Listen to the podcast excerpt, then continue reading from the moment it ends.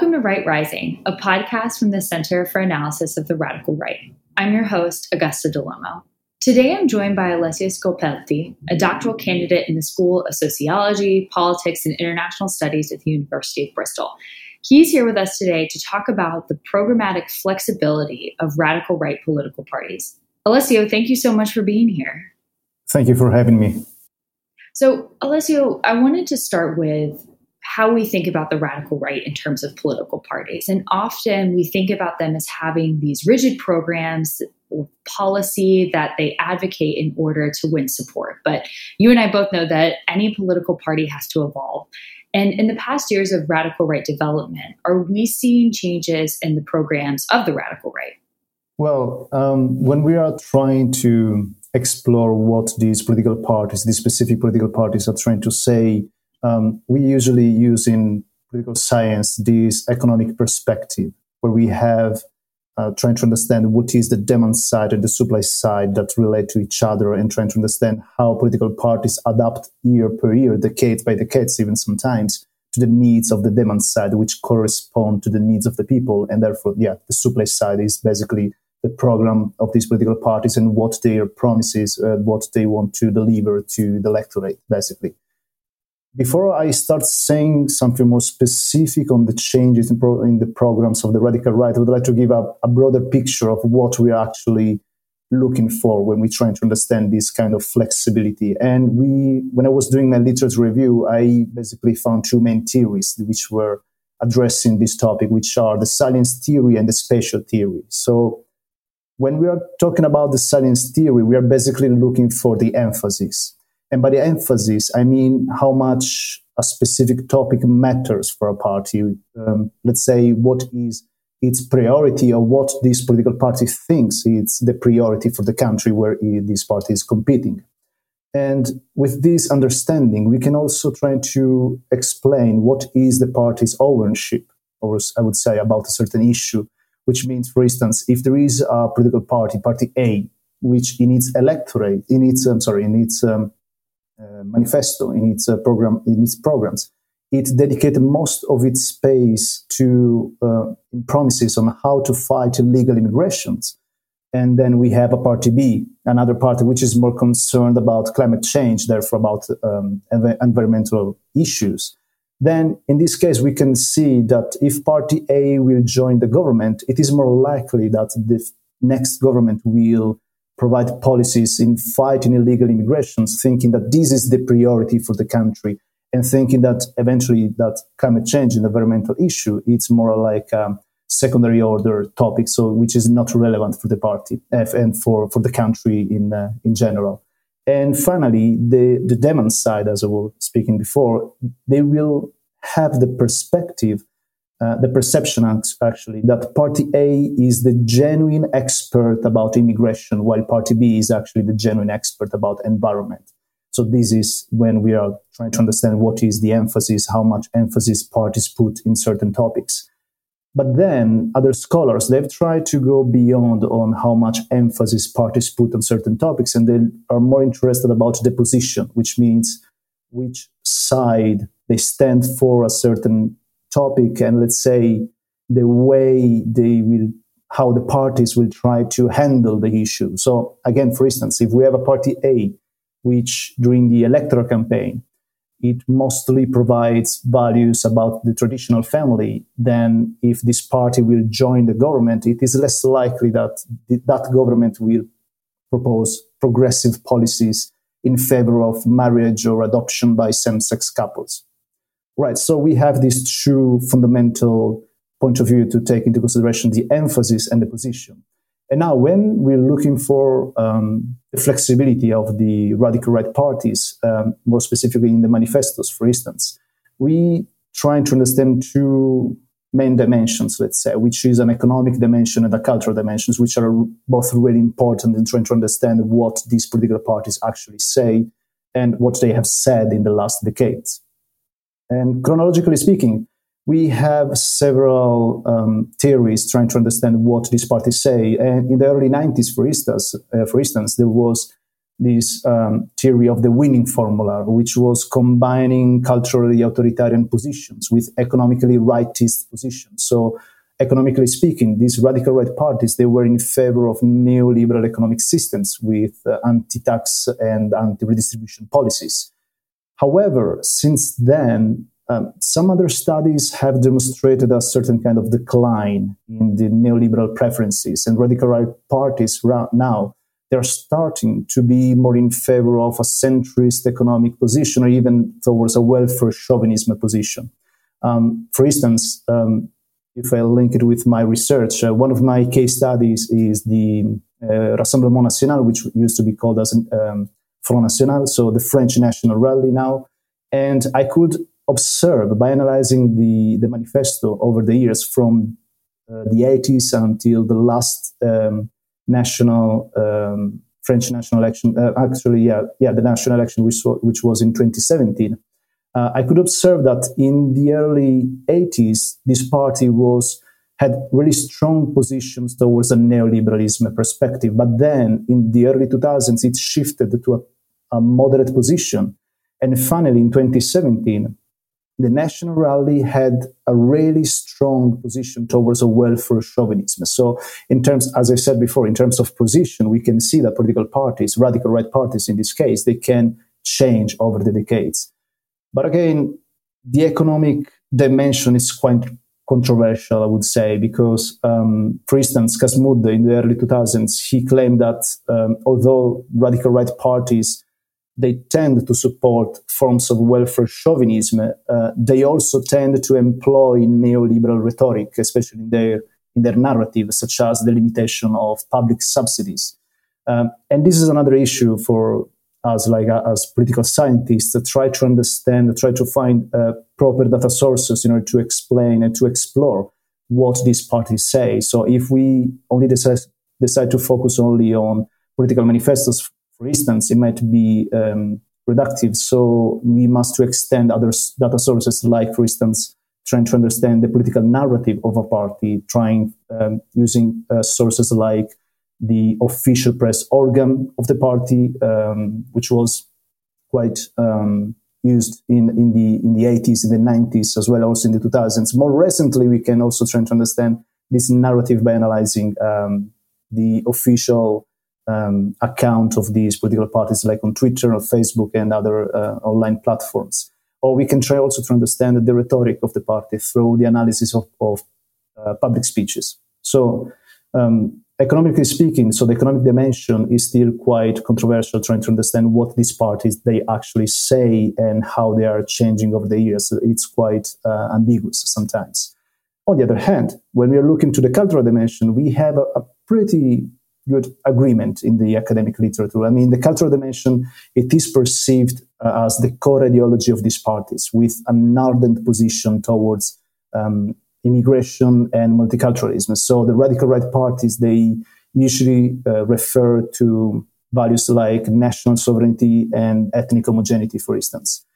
But again, as I said, we look at the position, but we can look also at the emphasis these parties put in their manifestos. And again, going back to with my uh, research, my second case study, which is the Eternal League, um, which used to be called as the Northern League, but now it's just the League. And this to remind that this political party used uh, it was funded actually as a regionalist party. But nowadays, when we are looking for um, trying to put a, a, label, let's say, to this political party, we usually say that this is a nativist party, radical right party, because it puts at the core of its supply side uh, the protection of nativist interests. Nevertheless, it shouldn't be forgotten that um, this approach about the cultural dimension has changed over the years. Uh, by that I mean, for instance, that it was only during the annual, meet, annual meeting in 1996 when the, the previous leader, Umberto Bossi, he argued during this meeting that this that the party needed to put more emphasis on the ethnic issues among regions in Italy rather than exclusively focusing on economic or social issues in order to call for more independence for Padania, uh, for this northern region, which was called uh, Padania, in order to be independent from the rest of the country. So again, we have to be really careful trying to understand how much uh, emphasis these parties said, it might be a signal of the change of their supply side, but of course also the position it's important as well. So in, in this sense, I think they are both really important to take into account in order to understand the supply side of radical right parties. Alessio, that's super helpful, especially as you're sketching out that there's primarily economic or cultural drivers that that cause these these major shifts in the whether it's the manifestos or the programs of these political parties. But I'm wondering if you could tell us a little bit about what pushes them to make these changes? Do they all change in the same way? What is it that drives political parties from your research to pursue whether it's a, a more economic change or a more cultural change, which pushes them into these two avenues?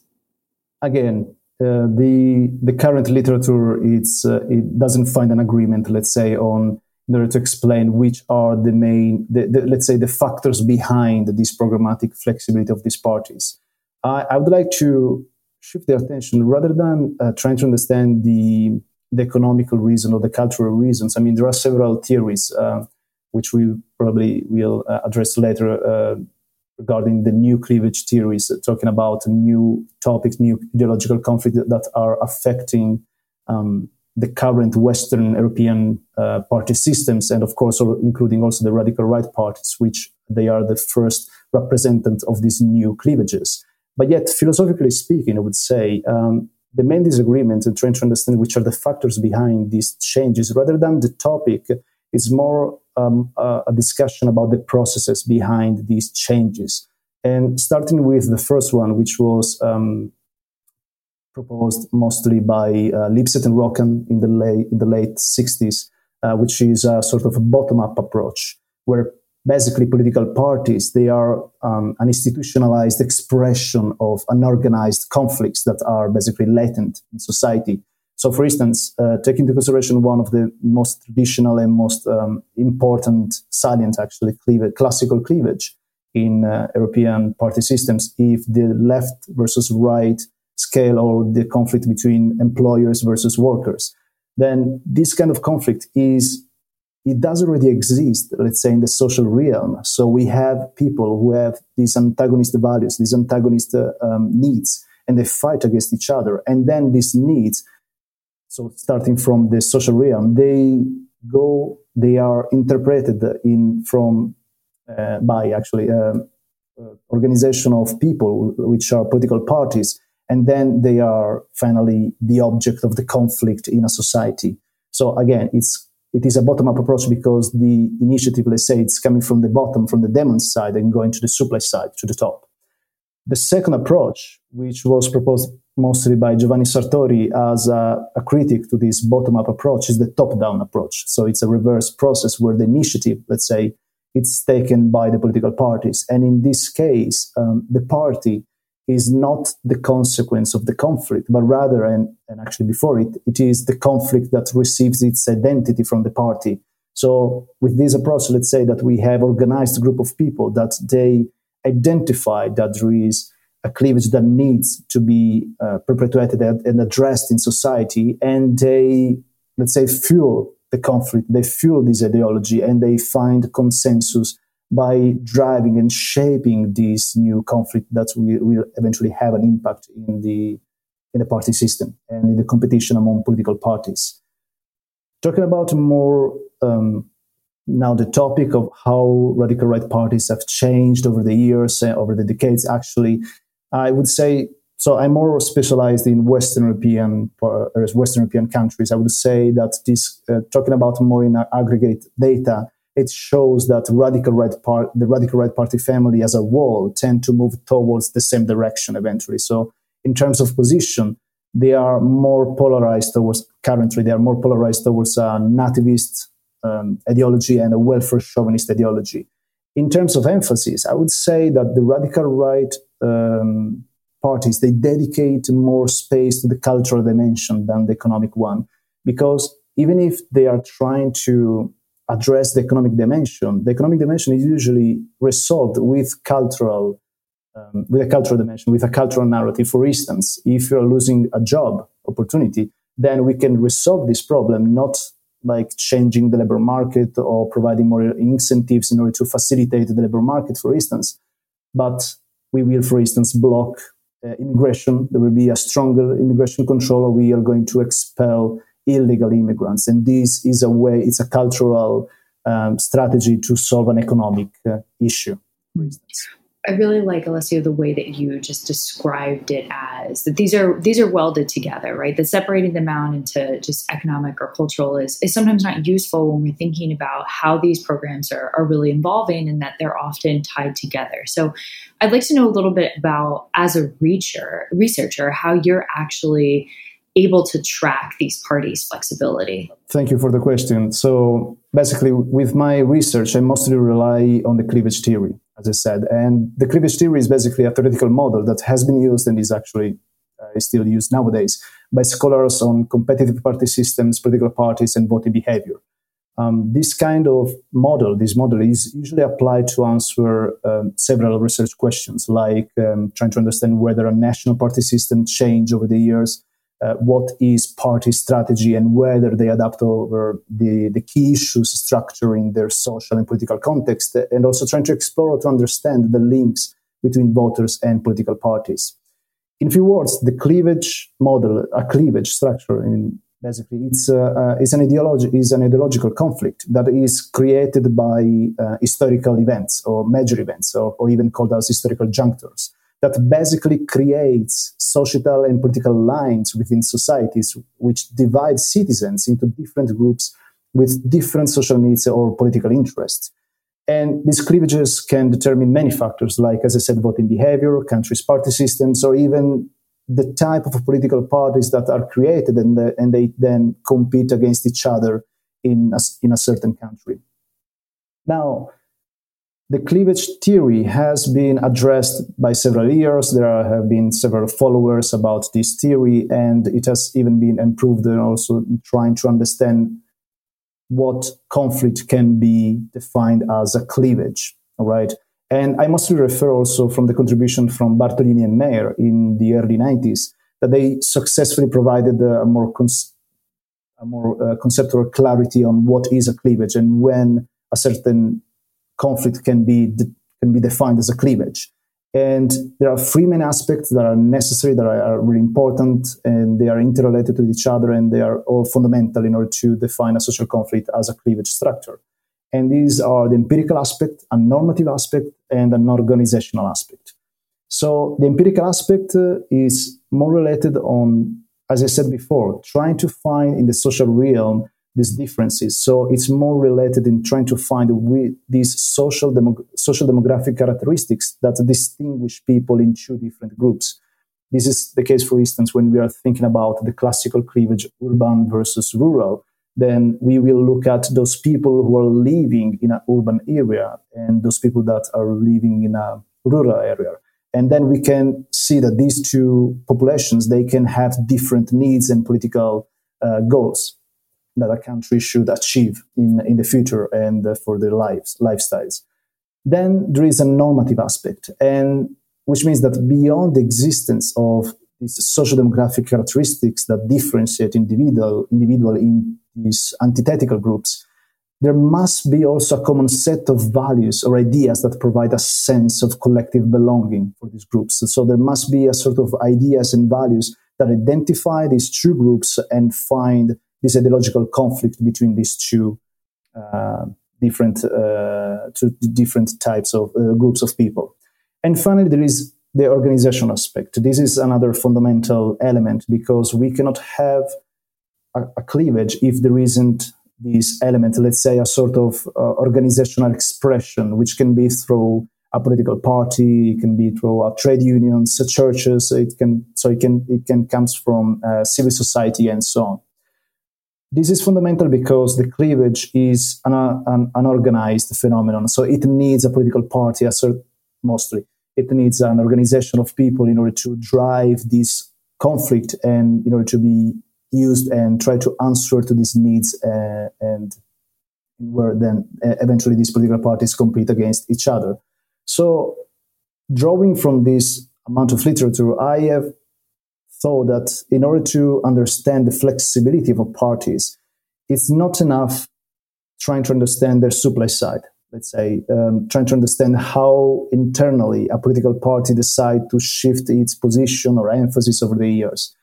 So, of course, the supply side is an important part. So, which I called also as the internal flexibility, trying to understand if over the decades this political party has changed. Although the cleavage theory has this implicit assumption that political parties, once they are funded over a certain cleavage, they cannot change side by definition. But in my research, I've tried to demonstrate the opposite. I try to explain that actually a party can change, but this is not enough. We need also to understand the political context if this one has changed. So we have to see the demand side uh, or the, the context of flexibility. And this is explained through by analyzing the empirical aspect and normative aspect. So in this way, we can see if there is actually a polarization within society over a certain topic and trying to see if a certain social demographic characteristic split the society into different sides. I mean, if a certain um, group of people have a certain kind of opinion and another group of people have another a different opinion which is differentiated only by this specific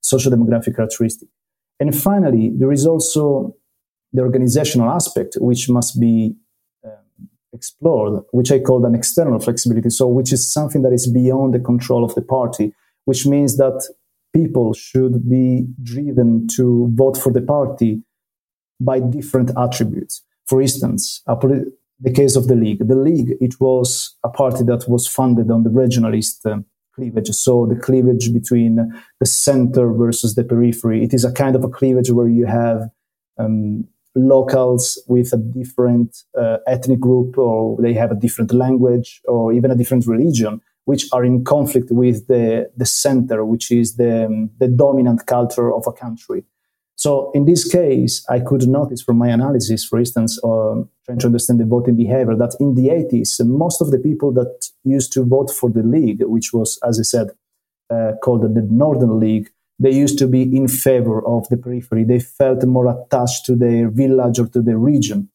However, uh, this was in the 80s. But in the last uh, election in 2018, now the more a person is attached to its region, to its uh, village or city, the less likely this person will, will vote for the party. So, in this sense, we can see that there has been a change. And um, of course, this kind of difference happened. It was also clear when the party, the league, decided to change its name. It was the Northern League, and now it is the League, which, we, which means that it's trying to propose itself in a more national um, perspective, let's say, and trying to represent all the national interest of the people and not also Italians coming from the northern regions.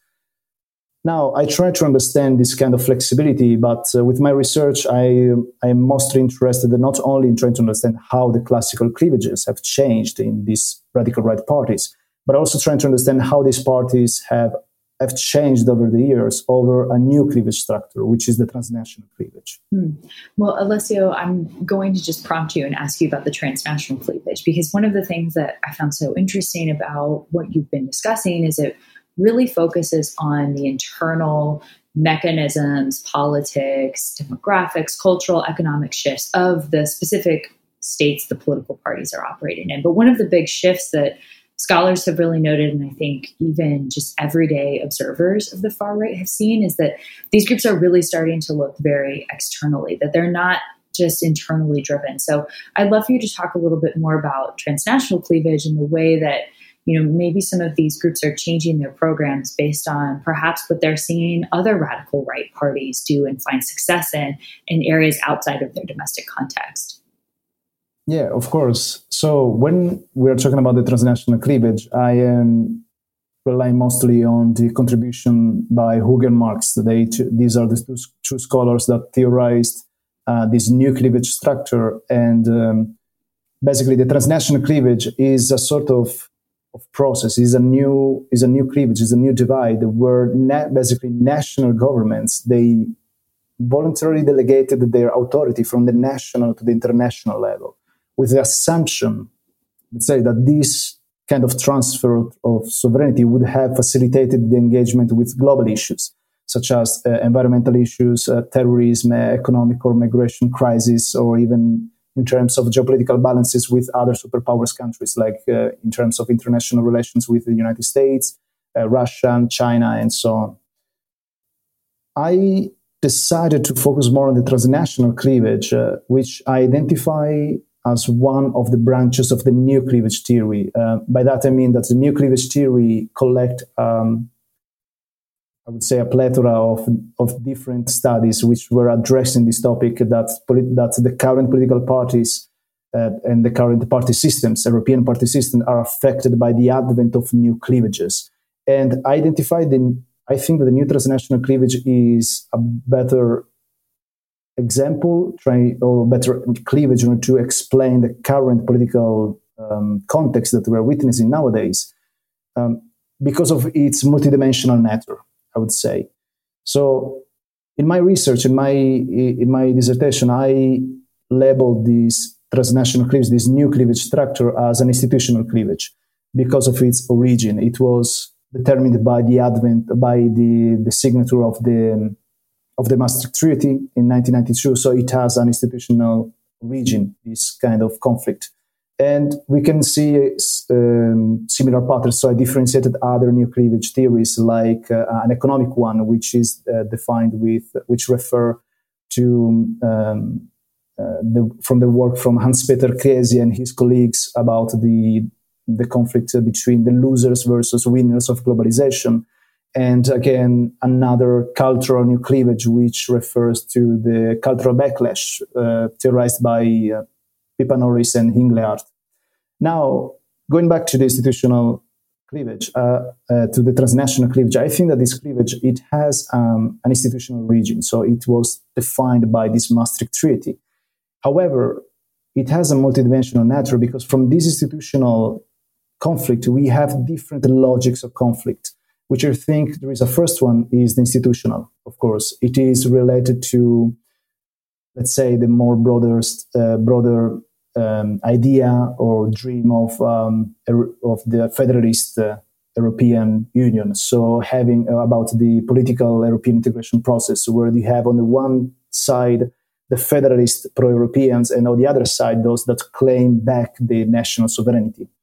Then there is an economic conflict here as well, in terms of its nature, which is uh, a clash between a neoliberal system, which was the original idea of this common market that used to be uh, the European project. It started as an economic project, an European economic integration process, where with the uh, a common market, the open of, of boundaries, and uh, also mobilization of, of workers within these European territories.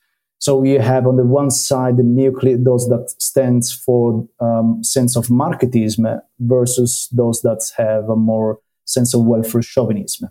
So a more sense of protectionism for the, the economy of their national countries.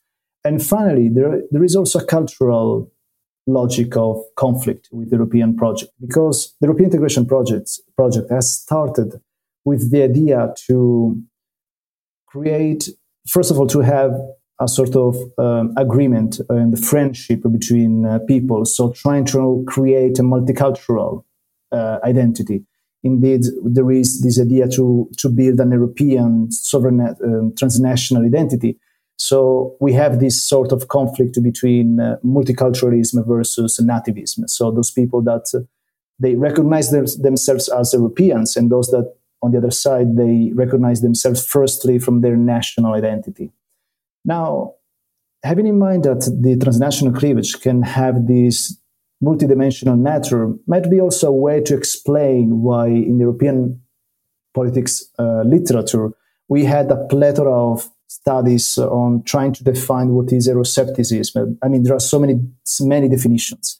Um, there is um, a hard Euroscepticism, a soft Euroscepticism, also on the other side, so of pro-Europeanism, like a federalist uh, European, authoritarian European, or even in terms of ethnicity, so ethno-federalist Europeanism. So there are different ways to define what is Euroscepticism or pro-Europeanism, which I think are determined by these different dimensions. In a sense, for instance, the authoritarian uh, Euroscepticism or pro-Europeanism, uh, it depends which side you're looking at.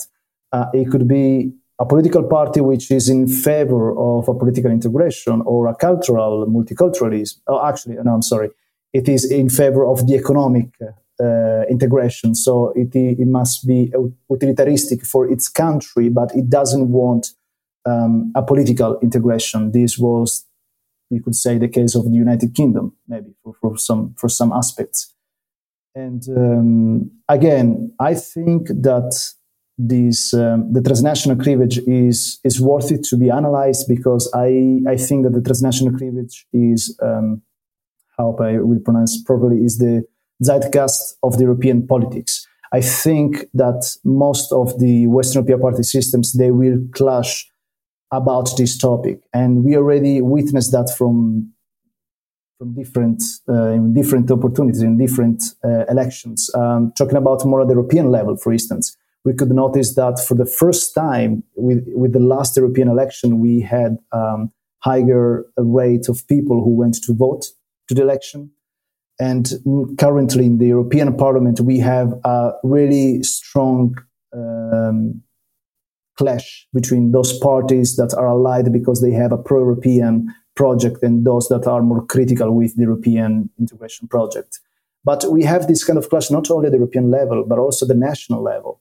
I mean, in the last French and Italian um, electoral campaigns, for instance, in 2017 in France, we have this clear conflict between uh, Emmanuel Macron and Marine Le Pen, uh, who were clashing to each other about the European issue. I mean, it was the transnational cleavage was addressed in the national level. It was the main driving um, issue orientation that uh, uh, shaped the voting behavior on that on that time.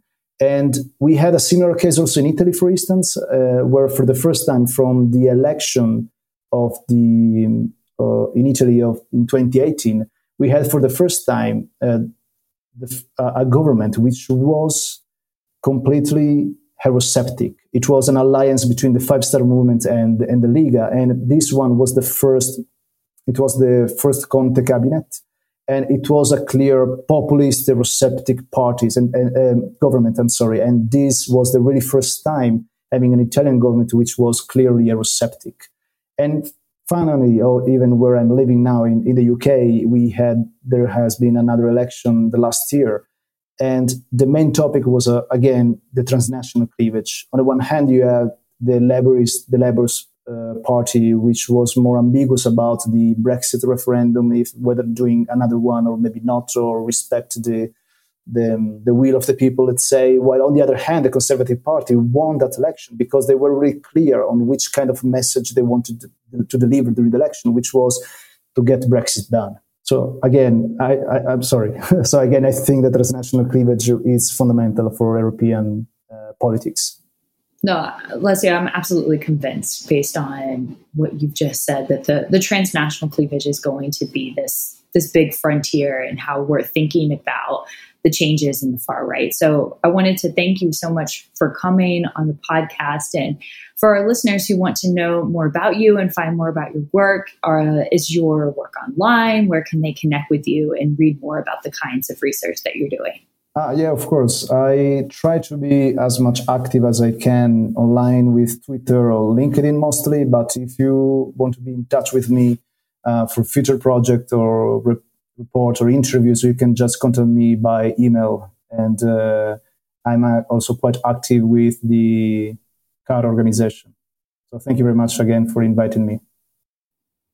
Fantastic. Thank you so much for coming, Alessio. This has been another episode of Right Rising. We'll see you all next time.